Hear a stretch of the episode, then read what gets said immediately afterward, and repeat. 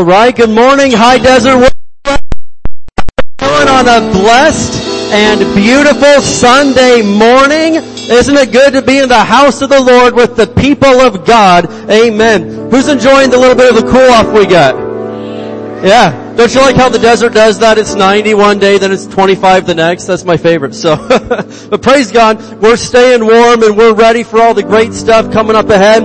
It's a great time to be serving God. It's a great time to be fellowshipping and being with the Lord. Amen. So we got a few announcements for you this morning about uh, some upcoming stuff. Uh, first of all, uh, our homeschool co-op uh, group, was having an art show and recital and open house uh, this Wednesday at 5 o'clock. So uh, we're going to have the art display that the kids have worked on. We're going to be doing uh, uh, a recital with the vocal class and the guitar class. And you can see all the great stuff that they've learned and worked on over the last little bit. So we're super excited about that. The kids are really excited to show you what they've learned. That's at 5 o'clock on Wednesday, especially for you parents and grandparents. It's going to be great.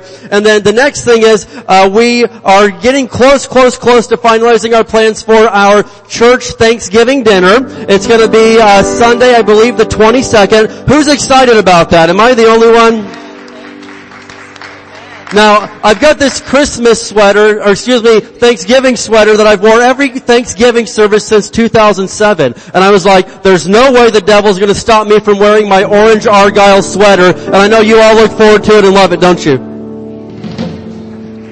Jose says it's the highlight of his Thanksgiving every year. So I'm like, I can't disappoint. I can't let the boys and the girls down, alright? And then, uh, this is an exciting one, new development. We are gonna have a, uh, on the last Sunday of this month, it's the fifth Sunday, November 29th at 6 p.m., we are going to be having a Christmas Came Early party, alright? And so, it's going to be the holiday event of the year, everybody's talking about it. well, at least me and you are, so that makes a few of us. But uh, it's going to be at 6 p.m. that Sunday night. Cookies will be provided, and uh, there's going to be a little gift exchange for kids. There's a one dollar limit on the gift exchange, nothing more expensive than that. And parents, a five dollar limit, nothing more expensive than that. And we'll just kind of exchange. It's going to be really, really fun. But it's through the Family Life Ministry, and uh, we're excited, man. It is the most wonderful time of the year, and we're going to do things right and honor Jesus. Amen. Let's give a great big hand for Jesus. Let's praise Him this morning. Come on. I'm glad that Jesus was born. If Jesus wasn't born, man. Alright, well, with that being said, today is also an important day for us also. Today is the day that we honor our veterans. Veterans Day is coming up, amen, this week, and we at High Desert Word Center are eternally grateful for our veterans, those that served or currently are serving, and we've got a, a church full of men and women that have uh, been willing to give it all for our beautiful, wonderful United States of America, and we are grateful. So I'm going to have Pastor and Mrs. Pastor come forward today. We do have a gift for each veteran or current active duty member here, and uh, we want to thank them for what they've done and what they are willing to do for us. We do not take it lightly. We love our veterans. So, Pastor and Mrs. Uh, Pastor, we've got a uh, we're got a gift for these guys, but I'm going to let you kind of say a little bit of what you want to say. Alrighty, well all you veterans, come on up. How's that? Come on up if you're a veteran. Amen. Come on, we want to honor you. Let's go. Hallelujah. Woo! People who have served our nation. Okay. Hallelujah. Thank you, Lord. Thank you, thank you, thank you, thank you, thank you. Woo! Glory. Woo! Also, also, if you are a veteran of a, a widow of a veteran or even a widower of a veteran, come on up. So that Pam, that's you. And anybody else out here who's a widow of a veteran or a widower of a veteran, come on down. All right.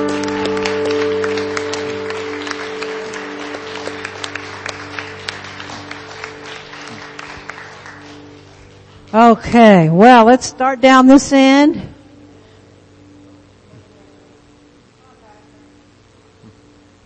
All right. Hi, Pam.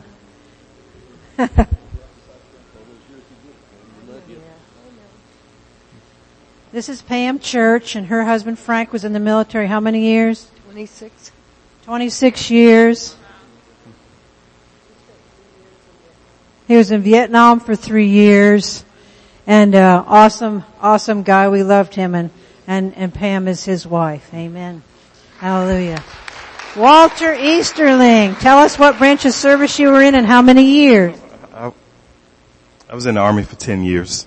All right, Austin Brady. I was in the Marine Corps for six years. This is Raul uh, Reyes. I was in the army for nine years. Okay. Dylan Johnson. Uh, U.S. Navy, served four years. All right. Yeah. Robert Valdez. Uh, almost 27 years. In the Army and the National Guard. All right. This was your boss. this is Leanne Joyce. Um, I was in the Army, National Guard, Reserve, and then I deployed the last year of my service of 19 years. 19 Grab a, grab a, grab a goodie. Thank you, Leanne. That's a long time. And she was even deployed when her baby was little, you know. I mean, a lot of you men were, but that's kind of different for a mama. Yeah. This is Frank Casillas. I served 20 years in the military, jumping out of airplanes a few of those years, and uh, I was in the Gulf War. Were you, were you in the army? I was in the Army. And he said he was in the Gulf War. Paratrooper. Sheesh. There you go. And this is Cletus Brown. Army 21 years. And you were all over the place too, huh? He was all over the place too. These guys are something else. we have a, a, kind of a new veteran. Are you still, are you still active, sorta? Kinda. Kinda? This is Jacob Woodhurst. Tell us about you. So, I spent nine and a half years in the army and, uh, getting out.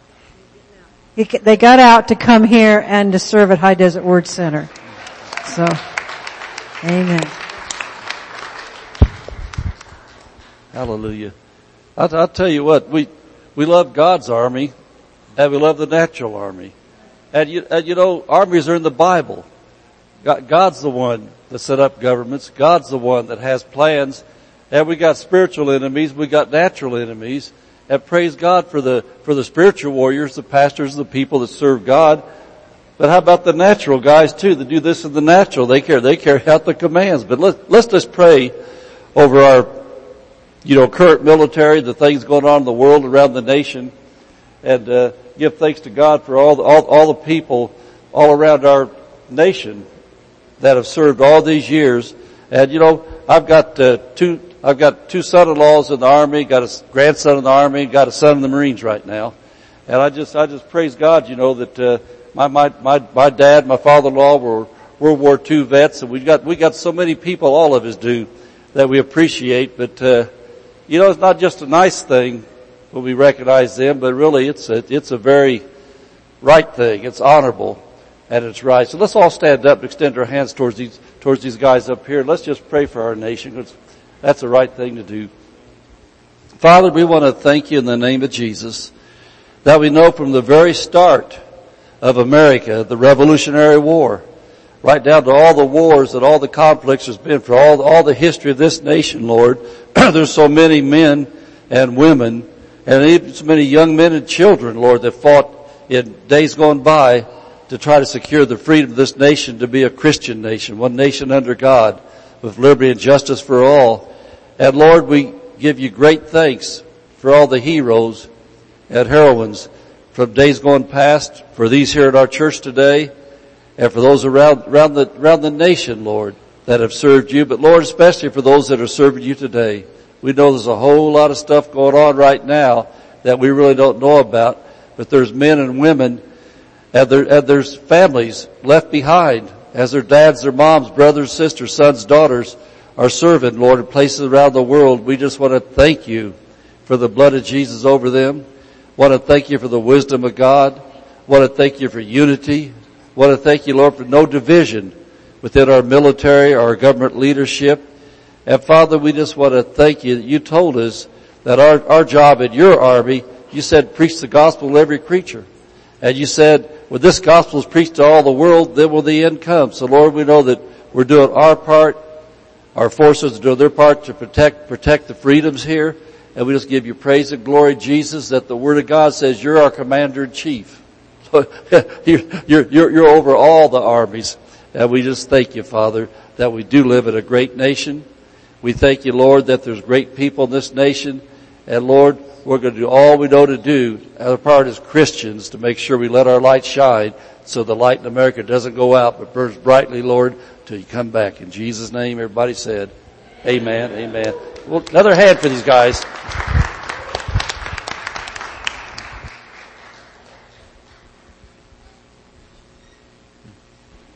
All right, very good, man. What an honor, what a privilege to be, even be in the presence of wonderful people like that. We are blessed at High Desert Word Center uh, to have these great men and women amongst us. So praise God. Well, with with all that being said, who knows what time it is now?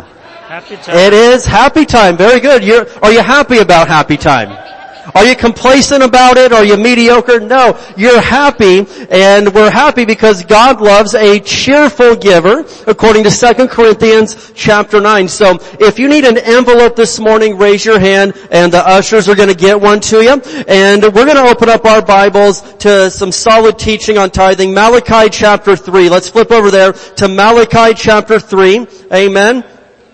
And I'm grateful that I have a church. I'm grateful that I have a storehouse, as the word calls it, to bring my tithes into, uh, because the tithing isn't just for uh, God's benefit, man. The tithing is for my benefit. I, I've noticed the further I get into this whole Christian thing, that all the things that God asked me and tells me to do, it's for my benefit. It's not to hurt me. It's not to make life harder on me. Everything that God tells me to do is so I can set myself up to have a better life. Amen. And that includes tithing. Let's look at Malachi chapter 3. We're going to be in the New Living Translation here. Malachi chapter 3 and verse 8. And it says, it puts it like this. Should people cheat God?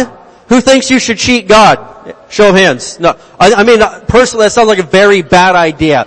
I'm not a cheater, but if I was going to cheat somebody, it would not be God. Amen. And so, should people cheat God? Well, no, they shouldn't. Yet you have cheated me, he says. But you ask, what do you mean? When did we ever cheat you? You have cheated me of the tithes and offerings due to me. Now, tithe, that's not a word you use every day in modern day English, but we know that that means a tenth. A tithe is one tenth, and, and, and in this instance, talking about biblical tithing, it's talking about a tenth of whatever your resources or income is. Now, if you lived in a culture like back then where the, the main uh, uh, resource was your agriculture, well then they would bring uh, one tenth of all the agriculture that they had grown into the storehouse. Now, where I live in Barstow, California, I can't go to the store and give them 10 ears of corn and then exchange that for goods. They want U.S. currency currency, right? That's the main currency that our economy operates on. So I'm going to give 10% of that income to God. But look at this.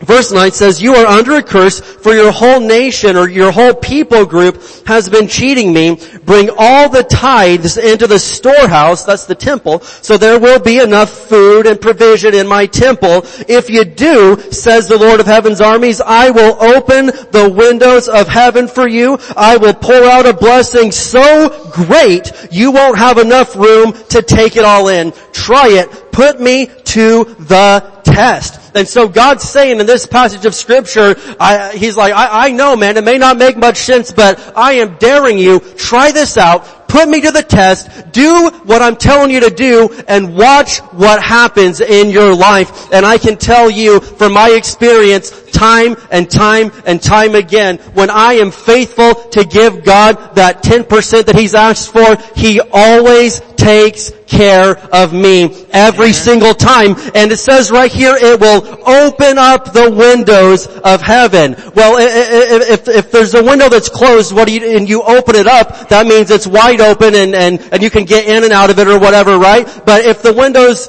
closed, there's nothing coming through that. And so I'm telling you right now that he says, I will open up the windows of heaven and pour out a blessing on your life that is so great that you won't even have room enough to take it all in. That sounds like a good life to me. That sounds like God's will for our lives. And so I challenge you today, if you've been on the fence about, well, do I tithe, do I not tithe? God said, just try it out put me to the test and watch what I can do in your life because I have found out in my experience that God's way is always better than my way even if it doesn't make sense to my brain.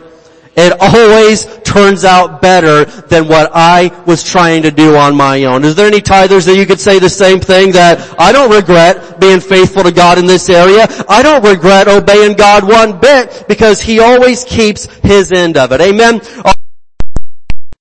Faith over our, over our uh, tithes and offerings. And let me ask this, who's ready to have an awesome time of praise and worship today? Amen. Who's ready to sing to Jesus and let His praise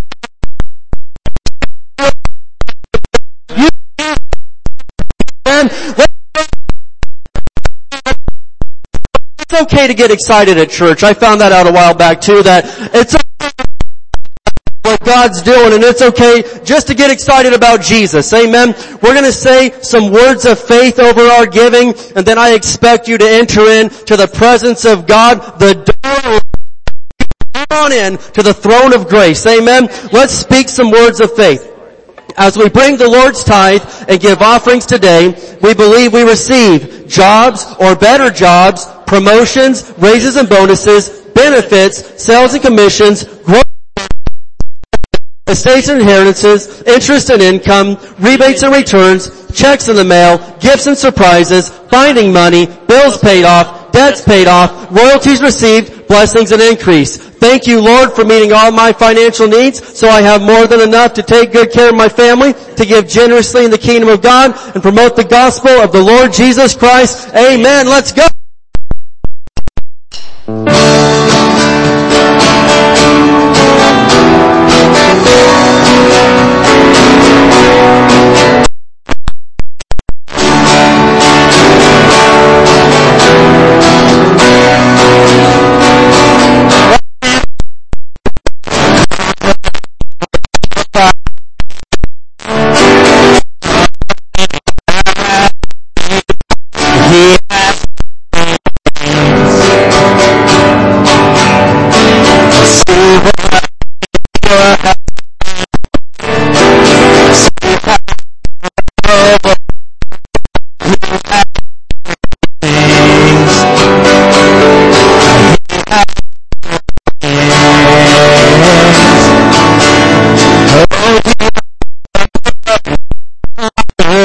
The grave.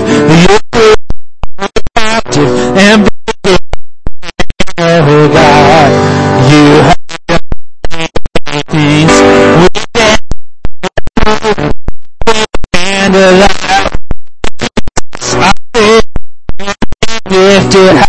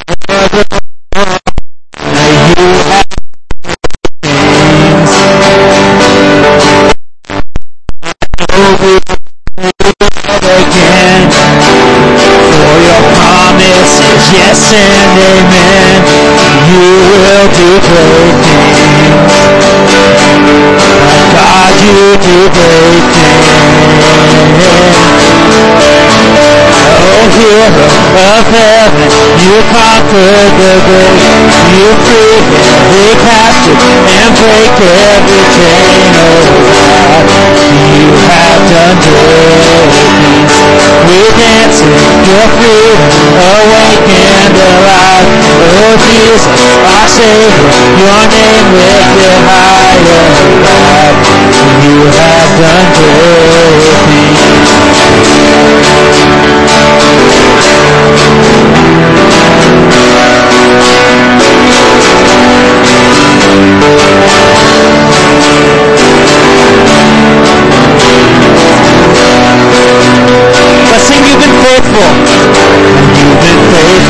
through every storm.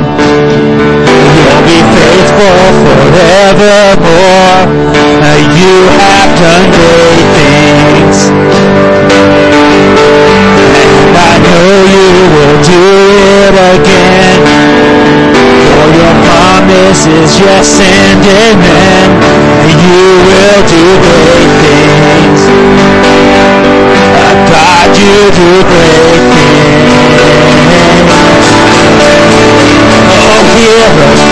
Heaven, you conquered the grave.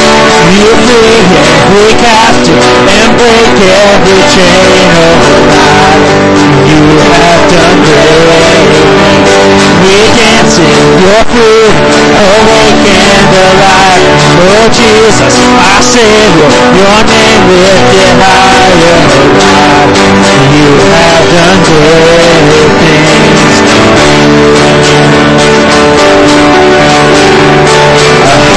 Hallelujah, God, above it all.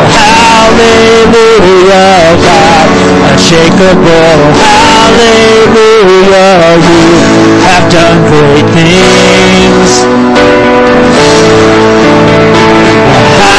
Hallelujah, God, above it all. Hallelujah, God, unshakable. Hallelujah, you have done great things. You've done great things. Oh, dear of heaven, you conquered the grave. You free every captive and break every chain. Oh, God, you have done great dance in your fruit, awake and alive. Oh, Jesus, I Savior, your name lifted. Oh, God, you have done great things.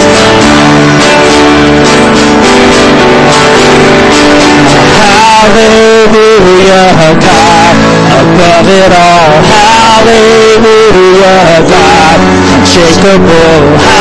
Hallelujah, you have done great things.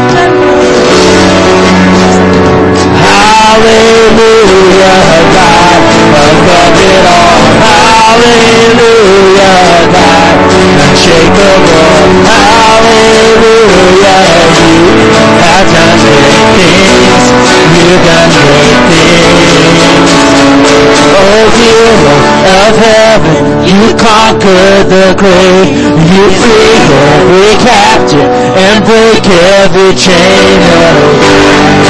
You have done great things. We dance in your freedom, awake and alive. Oh Jesus, our Savior, your name lifted high, oh God. You have done great things. You have done you. great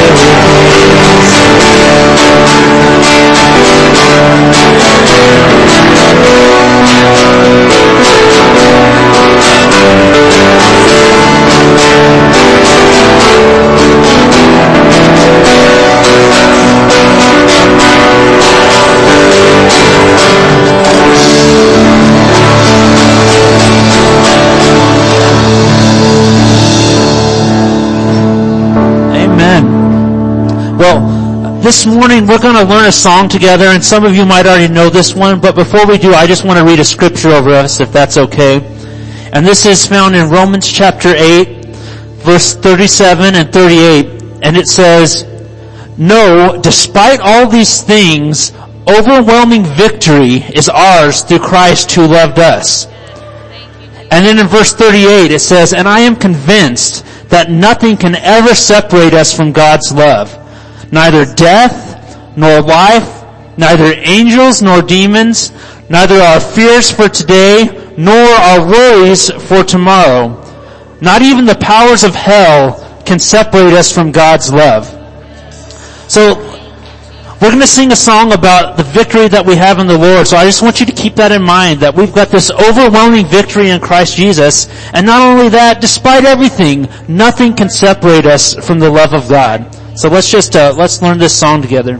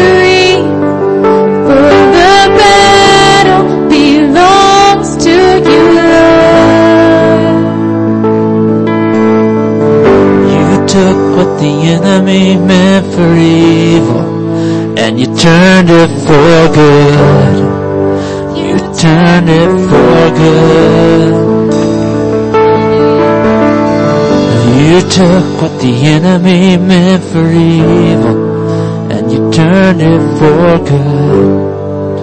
You turned it for good.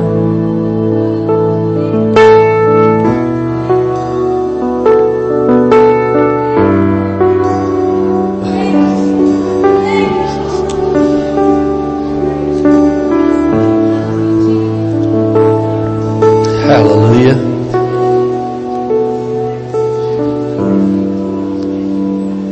Father, we thank you for the holy written word of God. Lord, we know that everything we see, everything was created was created by your spoken word. And we know, Lord, that then you spoke your word through men over the ages.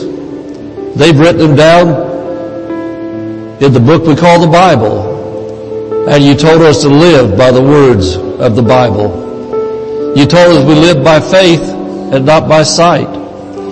You told us not to focus on what we see, but to focus on the eternal, everlasting, holy written Word of God, because that's where our answers come from. Lord, you told us that the last days, there'd be a lot of things happen that weren't fun or pleasant, but you said, he that stays faithful to the end shall be saved.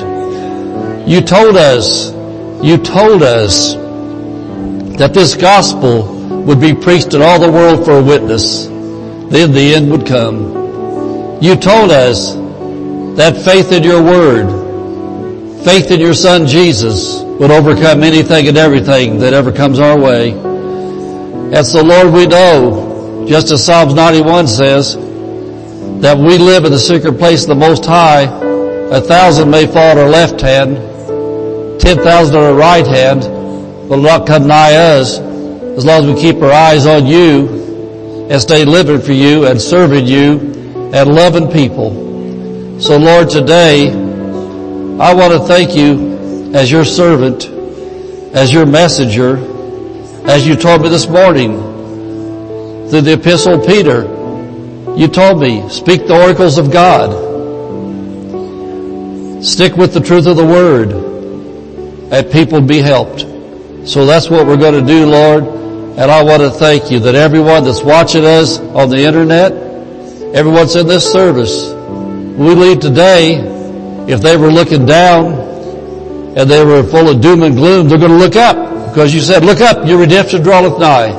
And Father, for the ones that have already been looking up and already been full of faith and expectancy for you, I just want to thank you, Lord. We're going to, we're going to throw fuel on the fire and they're going to be lit up that much more. And you said, let our light so shine. and our light can't shine without fuel. And we know the fuel's faith from the word.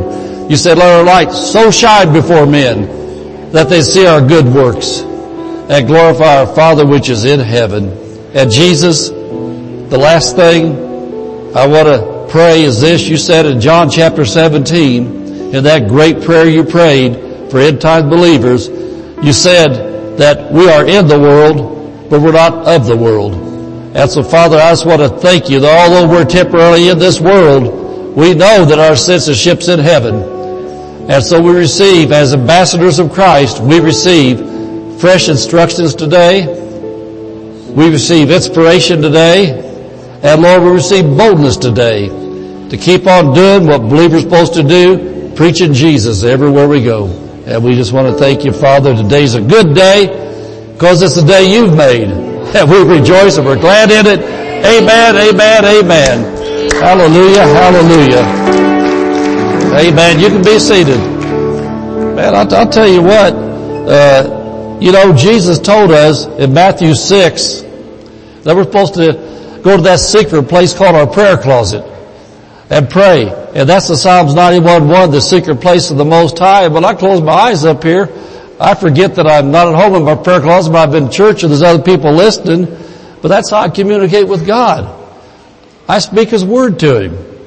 He said, He said, if we abide in Him and His words abide in us, we ask what we will be done unto us. So when I pray, I can't help but pray the Word because that's where I live at. I don't know when I pray the Word, I'm praying the answers. And so I'm going to share some things with you today that are going to help you to have faith for what all's going on around. As a matter of fact, our lesson is called the basics of faith. But before I get to the lesson I have, the Lord gave me a couple verses specifically for you. When I was up early this morning doing my preparation, and, and by the way, I learned something years and years and years ago. Uh, man, I've been, I've been preaching for a lot of years, but back in 1981, down at John Osteen's church, how many of you ever heard of Joel Osteen? Well, I used to sit under his dad, John Osteen, the one, the one that gave birth to him. And, and, and John, John Osteen taught me something. He said, he said he never prepares sermons. He always prepares himself. And then sermons just come out. And then in 1985, I was at Roberts University. Man, I've been around just a little while, haven't I? Maybe, maybe I've learned a few things, but I'm, I've still learned and grown, but I think about these great men of faith, great women of faith that I've sat under over the years that have helped me. But Oral Roberts said, said, said he never pre- prepares a message, he always prepares the messenger.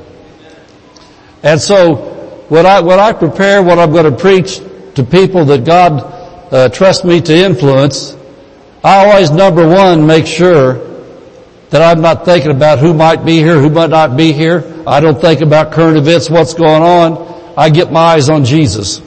I go to my prayer closet, and then what Jesus gets me, gives me, that's what comes out. And that way, I'm assured that I can face Him with confidence when He judges me. That I didn't, I didn't try to be a politician, or I didn't try to be a, a, a controller, but I tried to be a servant of Jesus that said what Jesus wanted because uh, if you're a Christian, you know that God calls and gifts pastors to be His messenger to the people. He trusts that particular pastor. Amen? And so this morning, He gave me a couple, go ahead Heather, put them up. He gave me a couple verses, or one verse, actually this verse here I want to share with you, but it's out two different translations because over the years they've always helped me. And I, I, I can tell you this from my own life. I quit watching the news last week because I know the only good news is the Bible. And I know that faith comes by hearing the Bible. I know that fear comes by hearing the word of man and, and other things. And so I knew with the turmoil in our nation, and I knew with the news that was distorted through man's lens, that if I watched what was going on after I see the direction things were headed with all the confusion, I knew that I'd get confused. And Jesus said, if the blind lead the blind, they both fall in the ditch. And so I knew I had to quit watching that stuff and had to really, really, really get in that prayer closet and stay with Jesus so I could tell you what the news is from heaven. God, I praise God for that new song we've got. That was some good news from heaven. Amen. But anyway, if you have been so unfortunate as been getting soaked with news the last few days, then you might be messed up. And because I don't have to get out there mixed with the world like you do, I'm kind of isolated. Number one, my full-time duty is preaching, and so I spend time with Jesus, not around a bunch of other co-workers that are all messed up. And so if you've been around family and friends and news and things that got you messed up, particularly listen to 1 Peter 5, 7 in the Amplified Bible and the Living Bible. And over the years, what I've been through in possible situations, these have always carried me through. 1 Peter 5, 7, the Amplified Bible says, casting the whole of your care, all your anxieties, all your worries, all your concerns. Do you know there's millions and millions and millions of Americans right now that they're worried, they're anxious, they're full of concerns? Well, my brethren, this ought not be so if you're born again Christian own a Bible. If you have the Holy Spirit in you, this shouldn't be so. And you know, I want to say this. This isn't the message, it's just something God gave me to start off with to give you. In the Bible, there's always a God part and a man part. How many know that Jesus died for the sins of the whole world? But everybody that hears about Jesus doesn't go to heaven because they don't obey what the Bible says to do about it. He said, whosoever shall call upon the name of the Lord shall be saved. He didn't say the whole world be saved. He said salvation through Jesus is available to the whole world. God's part's this. God so loved the world that He sent. God did His part, He sent Jesus. Jesus did His part, He went to the cross. God did His part, He raised Him from the dead. Preachers do their part, we tell you about it. But then your part is, you gotta say, Jesus, I want you to be my Lord and Savior. I believe you're God's Son. You died for my sins. So the God part was, He sent Jesus. The Jesus part was, He died, raised from the dead. But the man part to get the benefit is, He's got a call. Amen? And so this verse right here is for believers. And I want you to notice what He says to do, casting the whole of your care. God's part is, He'll take it, but He can't take it unless you give it. And so cast it the whole of your care, all your worries, all your concerns, once and for all on Him, for Jesus cares for you affectionately and cares about you watchfully. Jesus cares. But the difference is, He can do something about it, you can't. Now the Living Bible, that says this. I'll wait till that flashes on the screen so you see this. Here's the Living Bible says, let Him, Jesus, have all your worries and cares. Let Him have them, for He's always thinking about you and watching everything that concerns you. Jesus is concerned about your government. Jesus is concerned about this COVID stuff in your church life. Jesus is concerned about everything going on right now in our society and the difference between Jesus and us worrying, all goofed up in the head, can't change it. But Jesus said, give me all your cares, all your anxieties, all your worries. And when Lord gave me these verses this morning, I was up praying and I got to thinking while I was praying. I was in my prayer closet at home. I had my eyes closed, just thinking about Jesus like I did a minute ago, closed my eyes, started praying. And what I did, I kind of saw the whole world. And I said, Jesus, right now, right now, down in Cupos, Sonora, Mexico, where I went on a mission trip in 1995, I said, Lord, you're listening to those people right now today, just like you're listening to me. And then I said, Lord, when I was in Kiev, Ukraine, in 1999, right now, you know the number of every hair of every person in Ukraine, and you're listening to them right now if they're talking to you. And then I went down to Nicaragua, talk about this morning, just traveling around, just looking at things. Nicaragua, South America, Canada, all the places I've been around this country. I said, Jesus, every person in this whole world right now, that if they're talking to you, you're listening to them. And I said, Father, you're so omnipotent, you're so omnipresent, and all those other words talk about your omnis, you're all those things, and that's how awesome you are. And then I saw you. I thought about this verse, and Jesus said, let you know if these cares, anxieties, worries and concerns are trying to overwhelm your faith, then you cast all this on Him. You give it back to Him. And let me tell you how to do that. It's real simple. I've been through this through health crisis in my life, financial crisis, church problems, family problems over the years. It always works the same way. You just make up the decision, since you can't change it, and He can, just let Him have it. And so all you do is don't open up your mouth and do something like this. Say, Jesus, I know that right now the world's in a mess. I know our country's in a mess. California's in a mess. And I know that I'm just one person. I'm not you, but you told me that you're the one that can change things, but I gotta give it to you. And so I just then, something like this, I say, Jesus, and he said, cast them away. I say, Jesus, Take all this stuff off me. I don't want it anymore. I want to thank you, Jesus. You're in control of my country. I want to thank you, Jesus. You're in control of this COVID stuff. And it's going to come to pass. Been eight months now. Boy, that's terrible, isn't it? Been eight months now this mess has been going on. How many of you ever went through a mess that lasted eight months or longer ever before besides this time? Did it come to pass? Amen. You just stayed serving Jesus. So anyway, you just do something like this. Say, Jesus, I refuse to worry about my country anymore. I'm going to stay in faith and just thank you that you're working. Lord, I refuse to worry about this election business and all this stuff going on right now. Lord, I want to thank you that you're smarter than all these dumb newscasters and politicians and all these other people. All they are is people, but you're God. And you just give it to him. and then when stuff tries to come back on you, you say, no cares. I'm not taking you back. I gave you to Jesus.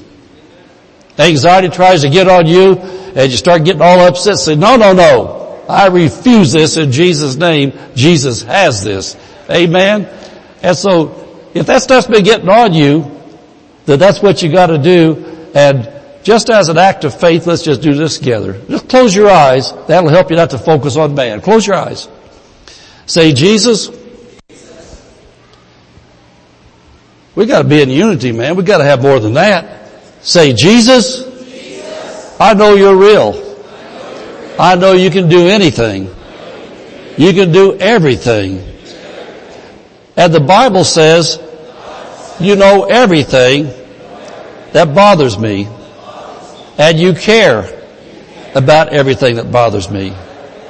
But you also said, for me to give my worries, my anxieties, all my concerns to you. So right now, Jesus, I've given this all to you. And I want to thank you that you took them. And I'm going to refuse to worry and be anxious about what's going on. I'm just going to thank you every day that you're in control and our future's bright. Amen, amen. If you believe that, then give the Lord a hand. Amen, amen, amen. And do you know, that's how this works. That'll take you through terminal cancer diagnosis and get you healed. That'll take you through bankruptcy and bring you out on top of that. How do I know that? Because I've been through the cancer stuff, been through the bankruptcy stuff, and I'm on top now. I'm not sick and I'm not broke. Amen. It'll take you through all of that. And so today we're talking about the basics of faith. And I was going to say outline, but you don't have an outline. But anyway, for the message, while, while going over my sermon notes this morning, and thinking about all the crisis and the bad news all around us, I thought of a couple more verses that we're going to put on the screen, but uh, they're, they're, they're not on your outline. They're not they're not going to be on your outline screen. I still think we're doing outlines, but we will someday again, won't we? But anyway, Hebrews chapter 12. And by the way, how many's reading our Hebrews uh, Bible study for this month? Boy, that is so good, isn't it? Hebrews chapter 12. I'm going to look at this verse 1 in the Amplified Bible, then verse 2 in the Living Bible, and then I'll show you how this ties in and what Jesus wants to teach you today. in Hebrews chapter 12 verse 1, Amplified Bible says, or the Living Bible says, since we have such a huge crowd of men of faith watching us from the grandstands, let us strip off anything that slows us down or holds us back. And what he says is this, we've got loved ones that are in heaven right now watching us. There's crowds in the heaven and the Bible says, and I believe the Bible, the Bible says they get to watch us run our spiritual race. They've ran theirs through there. And so it says we're supposed to lay down everything that would slow us down or hold us back, especially those sins that wrap themselves so tightly around our feet and trip us up. Let us run, let, let, let us run with patience a particular race that God has set before us. And so that tells me that you need to focus right now on number one. Of course, number one is Jesus, but number one in your life in a not selfish way, but in a spiritual way is you. You have to judge you. How are you running what God told you? What's your race? What's God gave you to do? And t- can I tell you what it is for the majority of you? You're supposed to be a believer in Jesus Christ. If you work at Fort Irwin, you work at the Marine base, you work at Del Taco, Walmart, whatever it is that your status is in life, if you're a retired person that used to work, your number one thing is you are supposed to be a believer that lets your light shine and always has an answer to help the people around you because they don't know what to do. So he said, you lay aside everything that would hinder you. And right now, man, there's a lot to hinder you out there if you focus on it. Now look at verse 2. Verse 2 says this, looking away from all that will distract. Looking away from all that will distract. That's why my TV's on silent right now, except for Gunsmoke. Marshal Dillon and Festus don't distract me. Or Miss Kitty. That's why Adam 12 doesn't distract me. I see what Los Angeles used to be like. Amen. That's why the rifle doesn't distract me. I watch these things that uh, they're whole different things. But if I try to watch anything to do with modern times right now, that distracts me.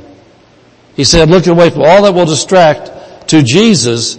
Now here's what I want you to see because we're going to be talking about the basics of faith. Who is the leader and the source of what? Where's our faith come from? It comes from Jesus. It says he, he is the leader and source of our faith given the first incentive for our belief and also its finisher, bringing it to maturity and perfection. And so what that verse says is this. If you're a born again Christian, your faith started because you called on Jesus, believed in Jesus. Your faith came from Jesus, and then it says Jesus is the one that also matures your faith, causes it to grow. And so the very one that gave you faith to get saved from His Word is the very one, if you stay focused on His Word, that He's the very one's going to perfect your faith and cause your faith to get mature. And you know, I'm thinking about something, it amazes me. I'm almost 41 years old in the Lord, and I've been, I've been preaching most of that time, and now this season of life I'm in, God's sending me other preachers to my life, me to help them to come along, and He sent such a couple like that to Mrs. Pastor and I this week, and boy, I tell you what, we sat and talked to them for seven hours straight to help them in the ministry where they were heading, and it absolutely stunned me. The wisdom of God from experiences, the Word of God that came out of him the last 40 some years of doing this, it amazed me. But you know, I know other people been born again longer than I have, and they didn't have anything like what I had because they were distracted by sins and weights and didn't keep their eyes on Jesus. And so today, as we look at the basics of faith, the Lord's reminded me of my own life. One, one thing that's helped me stay sharp, not only have I've been a church fanatic all of my Christian life, but I've been a wanting to grow fanatic as a pastor under other leaders. Every year of my ministry, I've went to several conferences every year. We're getting ready to go to a big one next week for pastors only, and when we go next week, I know what it's going to be. It's always the same thing. We do hear some new stuff, but it's always back to basics. That's why the Lord told me to teach you again back to the basics of faith. And why is that? Well, our foundation as a Christian must be solid. And, you know, I look at Nadine, the house person like that, some of you other people that do work, Michael back there, the construction for houses, some of the others. When you're doing houses, you have termite inspections, don't you? Why do you have termite inspections? Because things come and try to mess up the foundation. And so it might look good on the roof if you got new shingles, but the foundation's been ate up by termites or water or wind damage down there caused something to break away, going to come a point in time. Jesus said, the wise man builds his house upon a rock. Then when the floods come and the winds blow, says that house won't move because it's got a solid foundation. Says the foolish man builds his house upon the sand. And so when we go back to basics, that's why I as a pastor go to leadership conferences and things like that. I want to hear again what I've heard before, plus anything else I need to do to make sure I take care of my foundation to make sure it's solid because I don't plan on crashing when crisis come. And you know, I look at our church. What's happened this year? I think our church has a pretty solid foundation in Jesus at His Word because our church hasn't crashed. Our church has grown this year. Amen. Amen. And that's because of the basics of faith that's in the leadership of the church that we impart to the members of the church. And so this church has a solid faith foundation because we that preach and teach and lead here make sure we keep our foundation solid and then that helps you keep your foundation solid. And so let's look at some basics of faith and, and I want to set this up just a little bit for the Word of God. Look at 1 Timothy chapter 4 verse 6. 1 Timothy chapter 4 verse 6 and uh, we had an awesome men's meeting yesterday. We had a lot of men over there.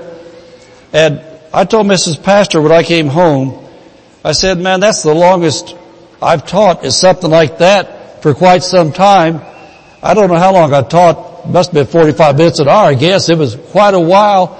But you know what I noticed? We had a lot of young boys in there, a lot of men in there. You couldn't have heard a pin drop the whole time I was teaching.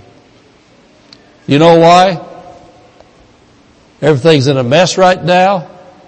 People that are hungry for God are hungry for His Word and they're like sponges. They soak it in. And so I dished it out and dished it out and dished it out. And I'll tell you what, I'll guarantee you ladies, if your husband was there yesterday, you've got a different husband. But I'll tell you what, we didn't hold any punches. We showed them what a husband's supposed to be according to the Bible. And when you're a husband according to the Bible, then you got a wife that, wow, man, she's going to love and appreciate you that much more. Your children and grandchildren are going to have that much more of a incentive in front of them to be a real man. Amen. But so I said that to say this. As we get to the Word of God today, we're going to be hitting things that's really going to help you. And I know for a season, when it seemed like things in our country were not really the mess like they were, seemed like churches got back to where they wanted to be, just 15, 20 minute sermons, just let's get in and get out because we got to get to the restaurant. Well, the restaurant's out there to get to now. Things aren't like they were, and so you know that you've got to have words from God so your family can live normal, even in an abnormal time, and so that your family can make it through this time without going under but going over. Amen? So we got good stuff. So anyway, uh, 1 Timothy chapter 4 verse 6. Paul told Pastor Timothy, matter, he was a, he was a pastor at the church at Ephesus. That was the largest church there was at the, at the start of the church age. Says, if thou put the brethren in remembrance of these things, said remind them, put them in remembrance of these things, thou shalt be a good minister of Jesus Christ, nourished up in the words of what? Faith and of good doctrine, teaching, whereuntil thou hast attained. And so remember, he says, to make sure you keep reminding them again what they've heard. Some people maybe for the first time, but remember means to bring to mind or think of again. To bring to mind or think of again. And to be able to bring to one's mind an awareness of someone or something that one has seen, known, or experienced in the past. And you know, it surprised me when I was ministering to those ministers this week, all the things that my conscious mind had forgotten. But from my spirit, I took them through crisis after crisis after crisis over the last four decades that we overcame. And it totally shocked me. The absolute disasters should have destroyed my family, ministry, and our lives the last bunches of years, but we overcame them. And so I was being put in remembrance of things I'd learned, things I'd done, things I'd seen. And that's why God said to Timothy, this pastor, remind them. Remind them. And I'm thinking about uh, Dennis Copey back there. You know, he and I've got to do a lot of work together the last couple of years around my place. He's helped me a lot. Well, he's a younger guy like I am. And he's learned a lot of things in life. And it's nice when two older guys get together that all of a sudden we both start remembering things we've learned and some things we've kind of forgotten. Then we help each other and iron sharpens iron as things come together. And so when we come together like this and we say things, it's going to spark things in you and you're going to think, oh wow, I heard that before but I forgot. And so we have got to continually be reminded of the basics of faith. And so Paul told Pastor Timothy, keep teaching faith and help people recall what they've heard taught before. And so we're going to keep on teaching faith because faith always pleases God. Faith always gives you victory. Faith always changes what is to what it's supposed to be. You know, the Lord told me years ago that faith doesn't deny things, faith changes things. And so look at 2 Peter chapter 1 verse 12. I want to show you this again, but I want to say this too. With the nation right now, I'm not ignoring what's going on. I know what's going on. But I can't change what's going on my faith if I just focus on what's going on. I don't have my head, head in the sand.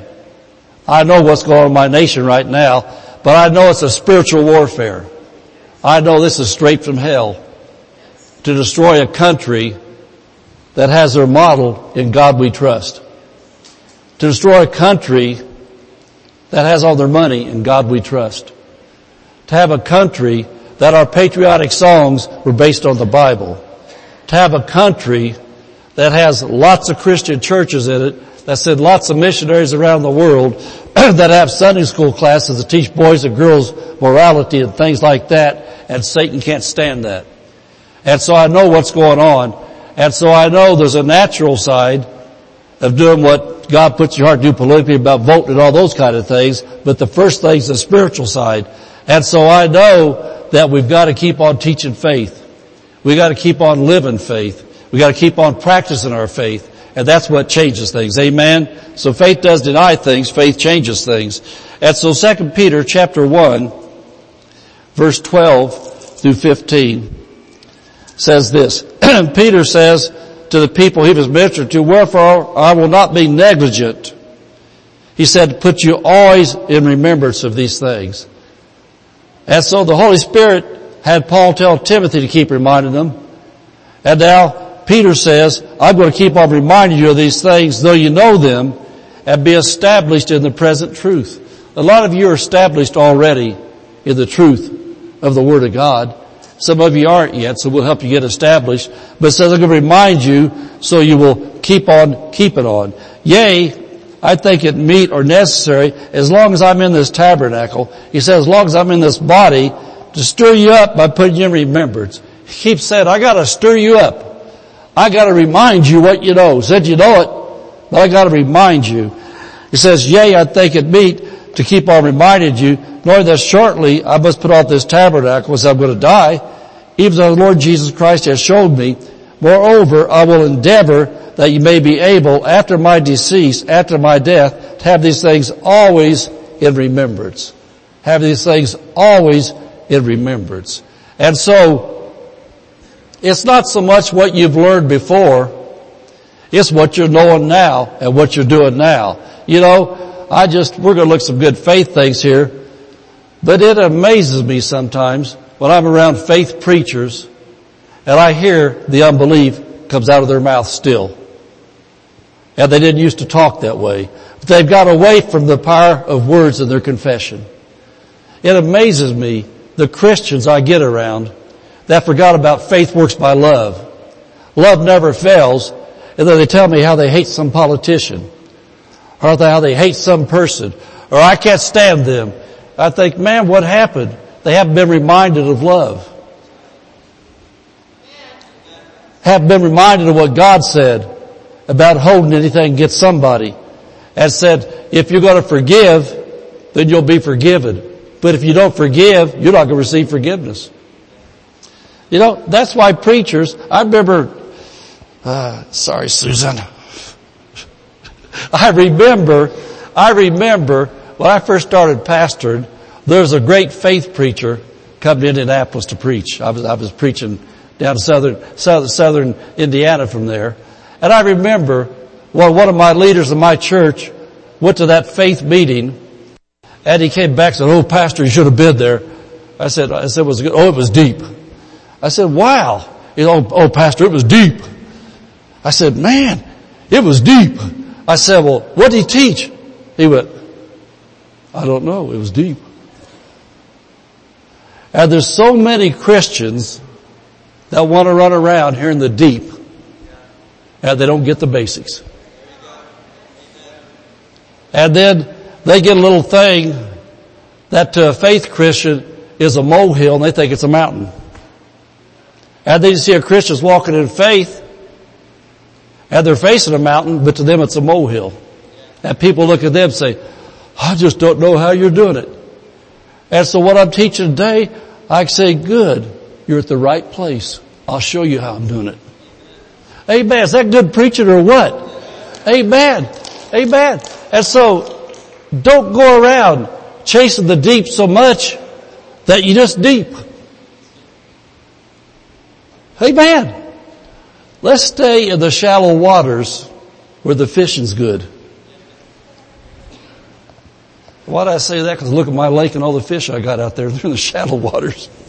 But any, anyway, uh, Peter had the same Holy Spirit that Paul had. He's led to say these things. I've got the same Holy Spirit. You do too. And so Jesus wants preachers to keep teaching and reminding God's children the basics of faith. You must continually shore up your faith foundation. Why is that? Because we live in earth suits while on earth and life happens. Life happens.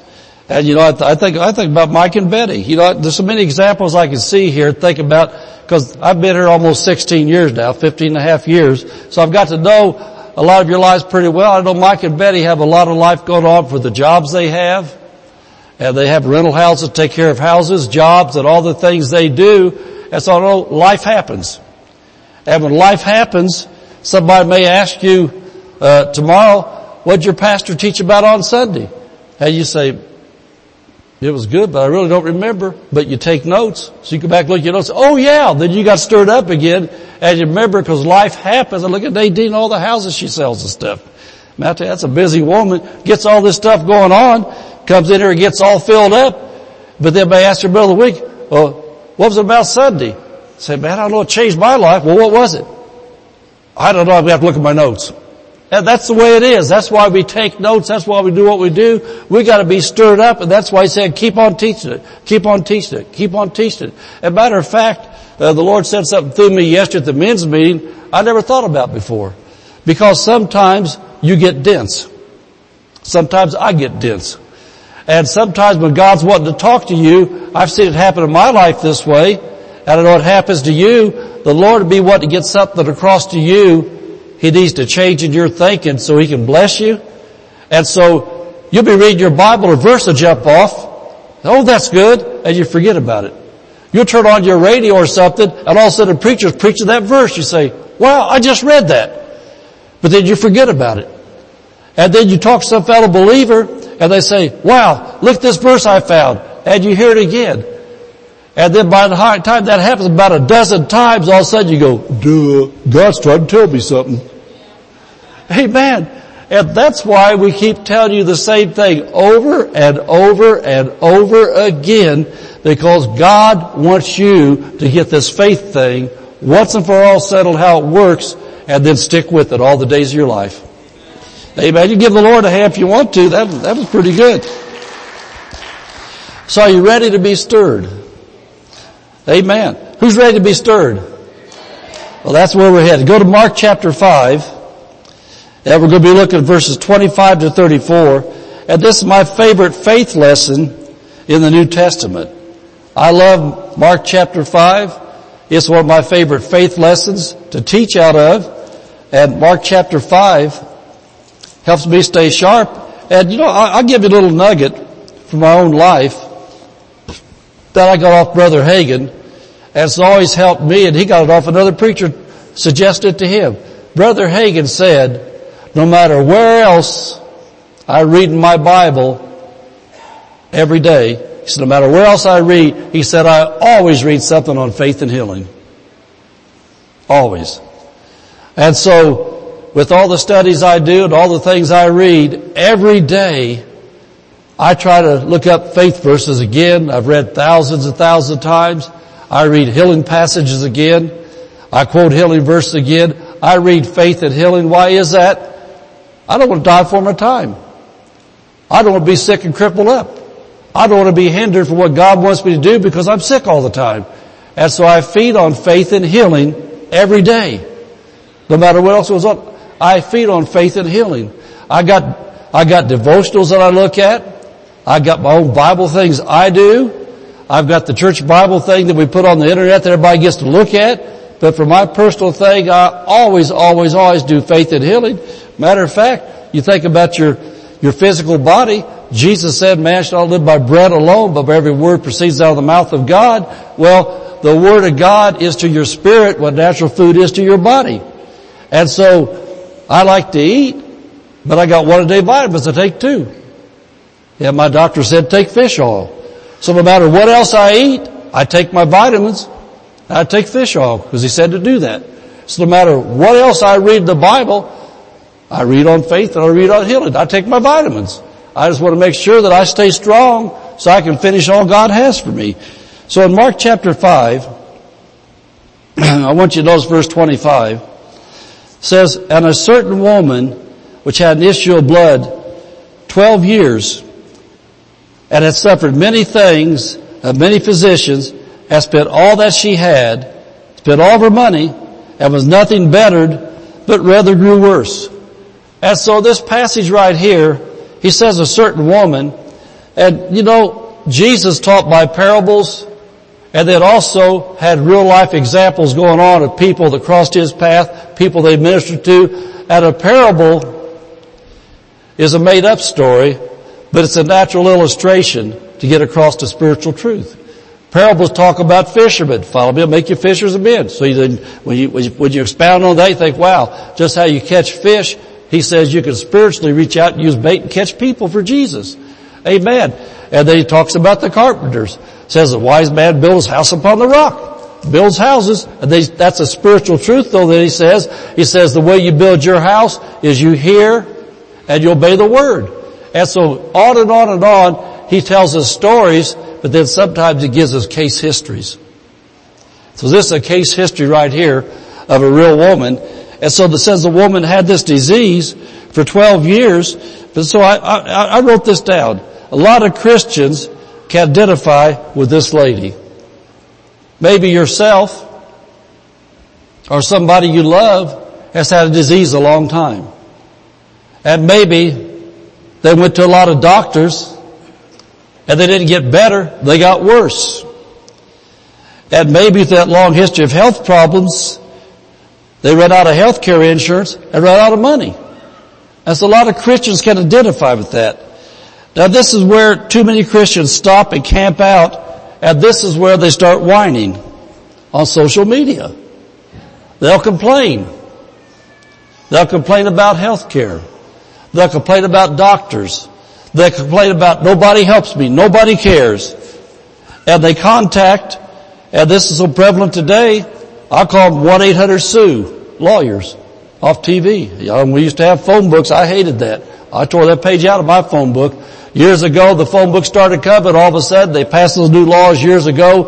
Anybody could sue anything for anything they wanted to all the time, sue, sue, sue. So all of a sudden those lawyers put out millions of dollars advertising, get your phone book, and they got the great big picture of that grinning face, man. Looked like the Grinch to me. Had that grinning face out there and said, call 1-800-SUE and destroy other people's lives. And so, so many people today, where they're going through crisis, they whine and they want to call the Sue lawyers. Well, guess what? Social media isn't going to get you healed. What 800 sue lawyer isn't going to get you healed. I'm doing better preaching than you are shouting. I'm talking to Christians right now. This woman could have whined. I don't know if she could have sued anybody or not. She could have cried. She didn't have Facebook, but she could have, she could have did all kinds of whatever she wanted to do. But the woman needed healed. And so if you're in that category where you're broke now, you're still sick, you've been everywhere else, I got good news for you right here. I'm going to show you how to receive healing in your life. And so, so many Christians, so many Christians, they stop right there and don't look in the right direction. And so I want you to look then at verse 34, and then we'll come back and show you how she got to verse 34.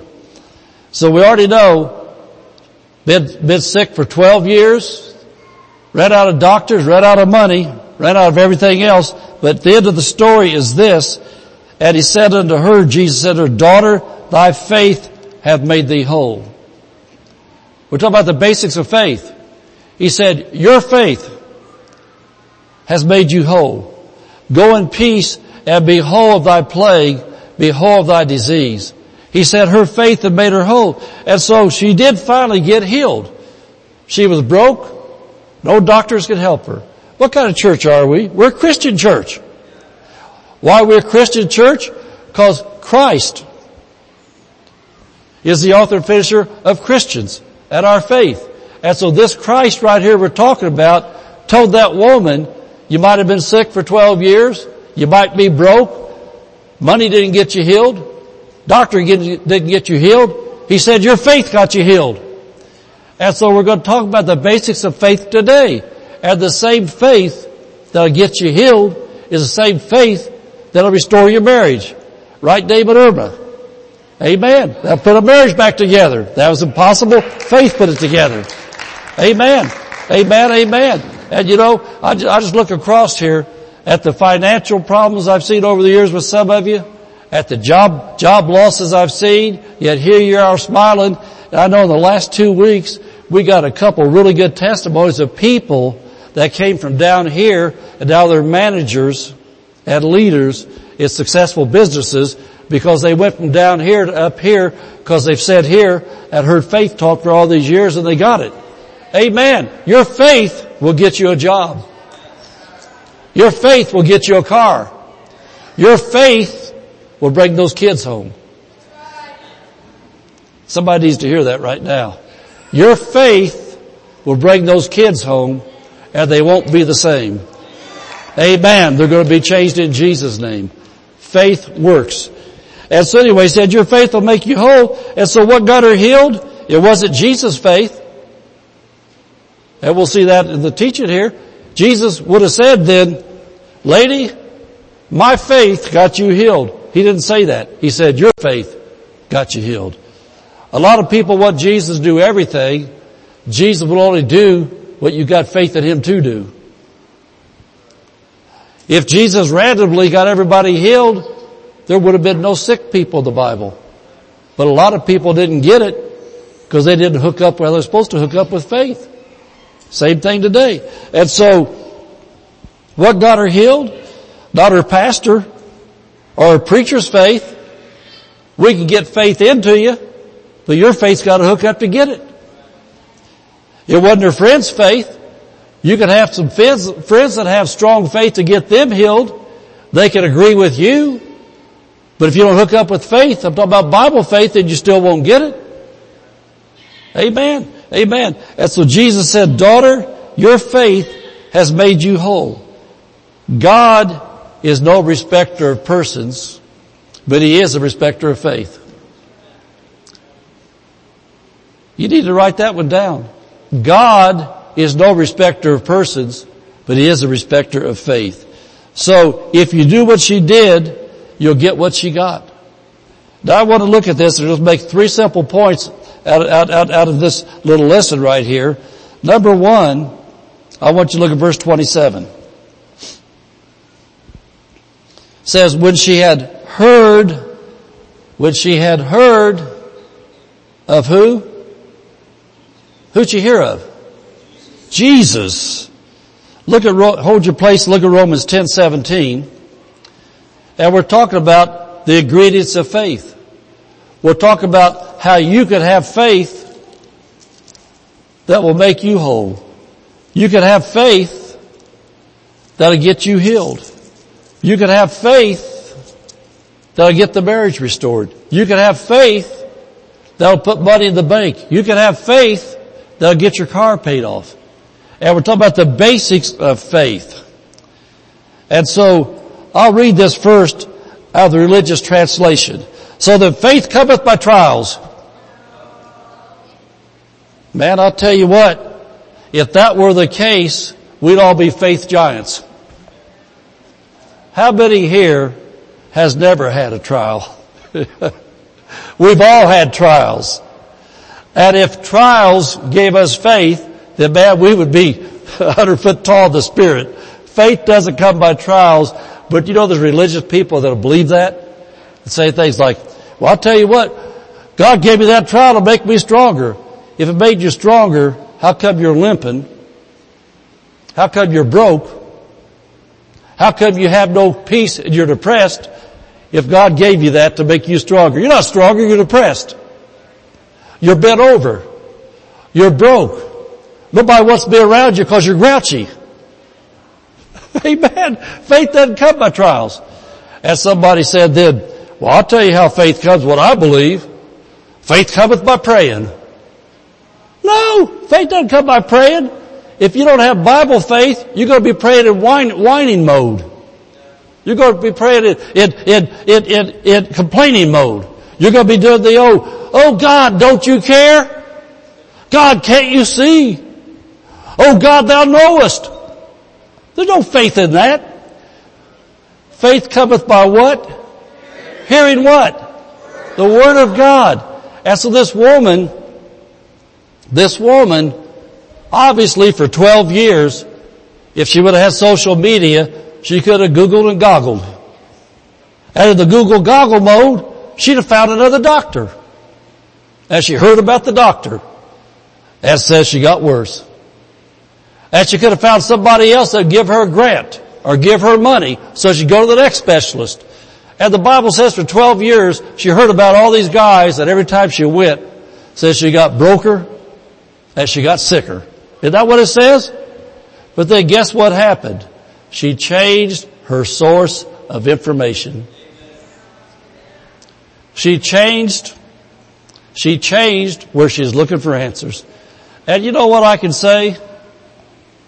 If you are going through something very, very, very rough in your life right now, I suggest you have a 30 day fast of smartphones. Keep your phone from making phone calls, receiving phone calls. You gotta have family texts and stuff like that. But change your source of information. Facebook will not get you healed. Twitter won't get you healed. Google won't get you healed. It says, when she had heard of Jesus. Faith cometh by hearing, hearing by the words of Jesus. Faith does not come from Facebook. Faith doesn't come from Google. And so if you're getting all these things all the time thinking, well, I'll just get another answer. And you know, by the way, let me say this. The devil will put no pressure on you to stay off of Facebook. He'll entice you to look at it. He'll put no pressure on you to go to Google. Matter of fact, He will bless you with His unanointing to go to Google. But you gotta look at your Bible, or if your pastor says, you know what, we got a book in the bookstore on marriage just like the problem you're going through. You try to read that book there, man, you'll get sleepy, you'll get hungry, you'll get tired, and you'll think about Facebook, and you lay that book down, and then you come back to me a month from now, say, Pastor, man, we're still fighting like cats and dogs, don't know what we're going to do. I say, have you guys been studying that marriage resource I gave you? No. But we saw this on Facebook.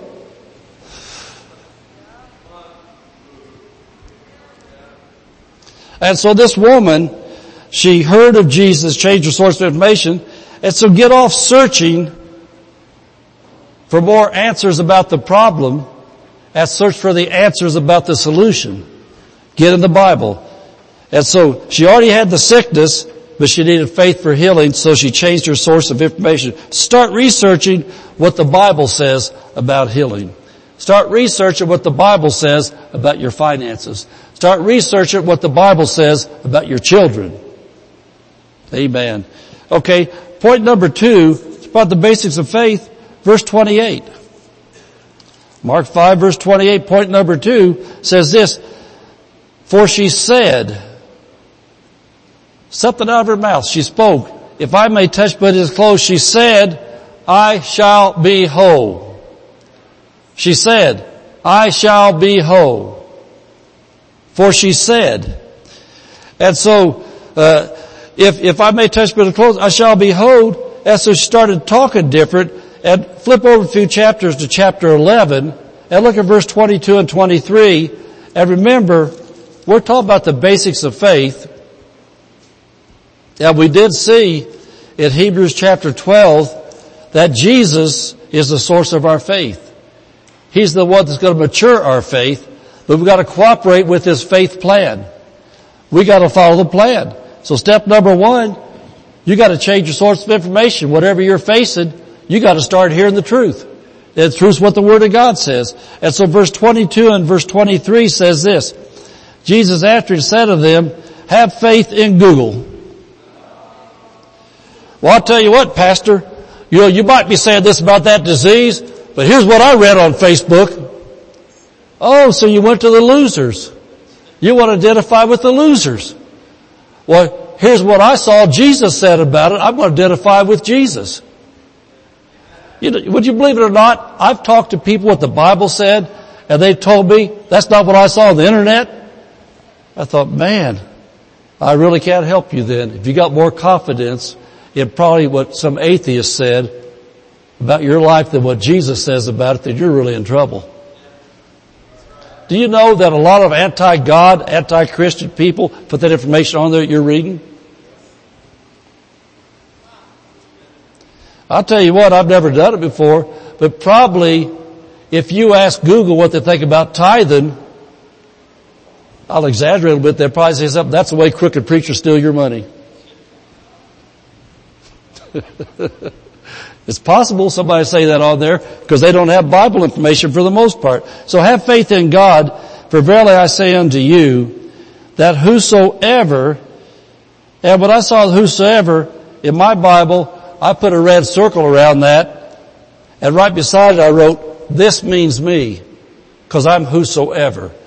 Because uh, when, I, when I got born again back in Indiana, we had a whole lot more religious churches there than we do out here, I think. And back there, I heard all the time, well that was just for the original 12. That was just for these, but that passed away now. And I thought, wait a minute, when Jesus was talking here, He was talking to the twelve, and if it was just for them, Jesus would have said, you twelve, I want to tell you something just for you, but it won't work for anybody else. But that's not what He said. He talked to the twelve, and He said, here's how faith in God works, whosoever. And so, you need to get that settled in your mind, and just say this, say, whosoever, say this, say whosoever means me. I'm a whosoever. So Jesus is talking to me. So he says, whosoever shall say, shall say, bear the woman said, I touch his garment, I'll be whole. Jesus said, whosoever shall say unto this mountain, well that mountain there represents crisis. Big problems. Mountains are big, big problems. If you were a woman and just think about it, especially back in Jesus' times, they don't have hospitals, emergency cares, all this stuff on every corner. You're a woman over there in the Middle East and you've got female problems. And you're bleeding for 12 years and nobody can help you. Would you call that a mountain? I'd call it a mountain today. so that's a major problem. And so we're talking about the basics of faith. It said, whosoever shall say to this crisis, this mountain, be thou removed be thou cast into the sea, and shall not doubt in his heart. Shall not doubt in his heart. Listen closely. This is for every Christian that's listening. There's a difference between your heart and your head. Faith is in your heart. When you got born again, you didn't say, Jesus, come into my head. You said, Jesus, come into my heart. You didn't say, oh Jesus, I believe with all of my head. You said, I believe with all of my heart, Jesus. I believe with all of my heart you're real, Jesus. I believe with all of my heart that you're going to do this. You'll say, I believe with all of my head. And so your head is hooked up to this natural realm. Your heart, your spirit's hooked up with the spiritual realm where Jesus is. And so it says, shall not doubt in his heart. Faith, from the heart will always work even with the head has been filled with doubt. You've got to shut the head off. When you're under attack, I think, I, I still think about when, when Pastor Dave had leukemia and he was crippled. You don't know what a, I don't know what to say it was on my head. He was in a special room at the Children's Hospital. We're talking about back in, what was that, 1980 what? 85, 86. 86. Back, back, back that many years ago. Go, he's in this special glass room. It was all windows all the way around it, right across from the nurses, because they had to watch David 24-7. And even back then, with the technology they had back then, that glass room had monitors all around everything. He was full of wires, tubes, gauges, all kinds of stuff. And I told him I wouldn't leave the hospital. I slept in his bed with him. That was my son. Devil's tried to kill him. And so I said, told them, I said, I'm not leaving. If you're working on him, I'm going to be right here. Because everything took place. I had my hands on him. I was praying over him. Everything going on. If all that stuff going on, here, beep, beep, beep. If four or five nurses come running in the room and they're all out there watching me all the time with them because those glasses are out, you think doubt wasn't in my head? all that stuff going on where they told me the chances he had of living and all those things. But you know what I did? I just closed my eyes. I thought about that verse and I said, Jesus, I doubt not in my heart he shall be whole. I doubt not in my heart he's coming out of this Jesus. He said, shall not doubt in his heart. But then he says, shall believe those things which he saith shall come to pass. He shall have whatsoever he saith. He shall have whatsoever he saith. He shall have whatsoever he saith. What did this woman saith? I touch his garments, I shall be whole. I shall be whole. And so I'll never forget that hospital. It's a, to me probably one of the best hospitals in the world for children. But anyway, within two weeks, well, that's after he saw him jump off the bed, he'll dance and everything. I'm not going to go to that part, but I'll never forget it. I was standing there with another man talking to the doctor about things going on. And as I talked to him, he was wanting to give a report and we talked for a long time. This person would bring out these papers, give to the doctor, the doctor would go, now I'll give me another one. And we kept on talking. And the doctor said, no, give me another one. This went on, I know, at least a half hour. They kept breaking paperwork and showing it to him. And finally he looked up at me. He said, Mr. Samples, I'm going to have to apologize to you. There's something wrong with our equipment. We're going to have our equipment checked. There's something wrong with our equipment. I said, oh, well, it just so happened at the same time, I taught a healing class, a spiritual healing class at a big church in Indianapolis, and the guy that I taught with was a cancer doctor in that same medical group. And so he told me at that same time they went on the doctor's retreat, and he said David Samples was the main topic of that whole weekend at the doctor's retreat. He said the reason being, said this kid in two weeks time from full-blown diagnosis of leukemia had healed, healthy, and whole blood. And he said, here's what that doctor was so messed up about when he told you his equipment was messed up. He said, when they did this chemotherapy, his blood was supposed to have all the blood cells killed right down to the very, hardly anything there, and it takes six months for a blood cell go from a baby to a mature cell, and they killed off his mature cells. And so that doctor kept looking, mature blood cells, mature blood cells, mature blood, can't be, can't be, equipment's broke. He can't have mature blood. Said we killed all the mature blood cells. But you know what the dad kept saying in that room all day and all night? He shall be whole. He shall be whole. He shall be whole. He shall be whole. Has been laid on him. He shall be whole. Amen. And so he says, I want you to notice this, at the end of this verse, he shall have whatsoever he saith. And so whatever it is in life you're facing, the basics of faith, number one, you've got to hear the truth of what God says. You got to keep saying what God says. And so you must get very serious about what you say about your health or any other crisis in your life. And if you have to, I haven't said this for a long time, if you have to, go down to Wally World. or we got lots of other places now, buy a roll of gray tape. What do you do with the gray tape? Well, you tear off a piece about this long, you put a little slit in it and put it across your mouth. That way you can breathe through this little slit if you need to, breathe through your nose. Why do you want to put gray tape on it? So you keep your mouth shut if you don't know how to control it yet.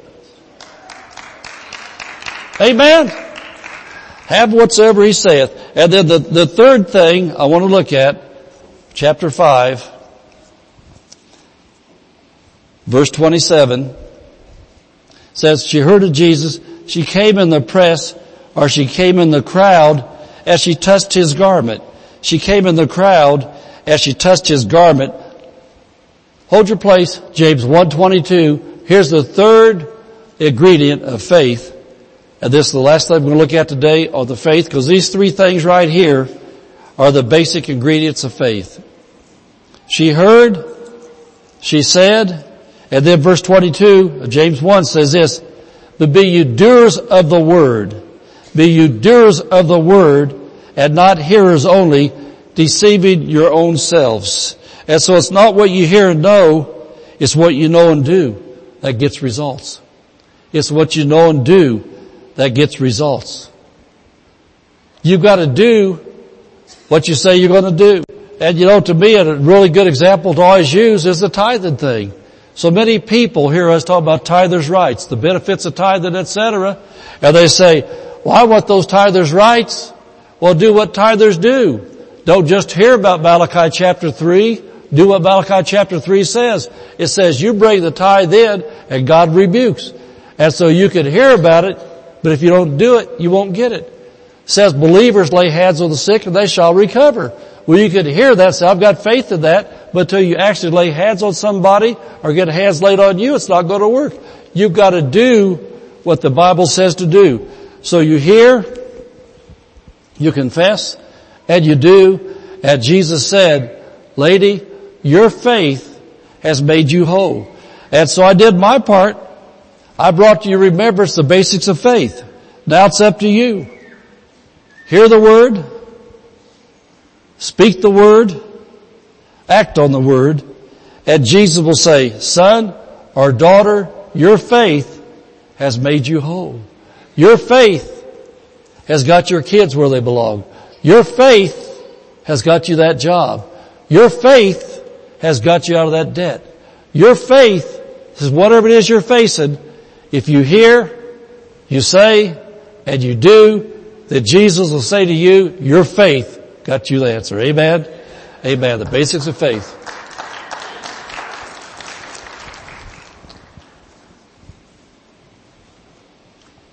All right, amen. Who was blessed today? What a good word from heaven Amen. for us. We live by faith. It's not something we talk about. It's not something that we think about. We live our job, lives Susan. by faith. The word tells us that the just shall live by faith. And we've got to remember that. Amen. Well, praise God. I'm going to have us go ahead and stand up together today. Amen. God is good to us. Who's ready to take on another week in the name of Jesus? Amen. Nothing can hold us back. Nothing can stand against us. I want to pray over you today and then we're going to speak some words of faith over Barstow and we know that you are victorious and you're going to conquer anything and everything that comes up against you. Amen. Let's raise our hands together. Father, in Jesus name, we thank you, Lord, for your word and we thank you, Lord, that your word is true. We receive it today in the name of Jesus and I declare that every single person listening right now, every single person in this room that has connected their faith to you, Lord, that they are blessed in the name of Jesus. They are healed. They are healthy. They are whole. They are prospering. No weapon formed against us shall prosper in the name of Jesus. And Lord, we know that this week you are going to use us to share your love and to be the light of the world. And Lord, as we close out 2020, we say right now in the name of Jesus, these next couple months are going to be the best months that we've ever had in our entire lives so far, God. Miracles that we need are happening. Breakthroughs that we need to take place are breaking through right right now in Jesus name and you are going to get the glory, Lord, in Jesus name. Anytime that something good happens to us, we're going to give you the glory and people are going to look to you and say, I need Jesus too. We thank you for it, Lord. We love you so much. In Jesus name, everybody said, Amen. Amen. We remind you that we do have family night tonight. We're going to kind of uh, make it a, a, a. It's going to be a little different tonight. We're going to streamline it. It's going to be an acoustic worship night, and we're going to do some stuff for the kids. It's going to be awesome. So we invite you, parents, to and grandparents, bring the kids out. We're going to bless them, and we're going to we're going to minister to their needs and to the parents and families' needs tonight also. I remind you that our theme verse for 2020. Anybody remember what our theme verse is? Proverbs 11, 11, yes. It says, when right living people bless the city, it flourishes. Evil talk turns it into a ghost town in no time. So don't you dare speak any negative words over Barstow. We speak life. We speak blessing. We speak prosperity. We speak healing in the mighty name of Jesus. And that's what we believe and that's what we are gonna receive. Let's speak some words of faith over Barstow. Who wants to help me out here today? Come on somebody. Who's gonna, who's gonna help old Pastor Dave out? Come on, come on, come on. Alright, I, if you don't volunteer, I volunteer. You guys know how it works around here. So Ryan, you wanna do it? Ryan raised his hand. Come on up buddy, come on up. Let's hear it for Ryan. Come on everybody. Alright brother.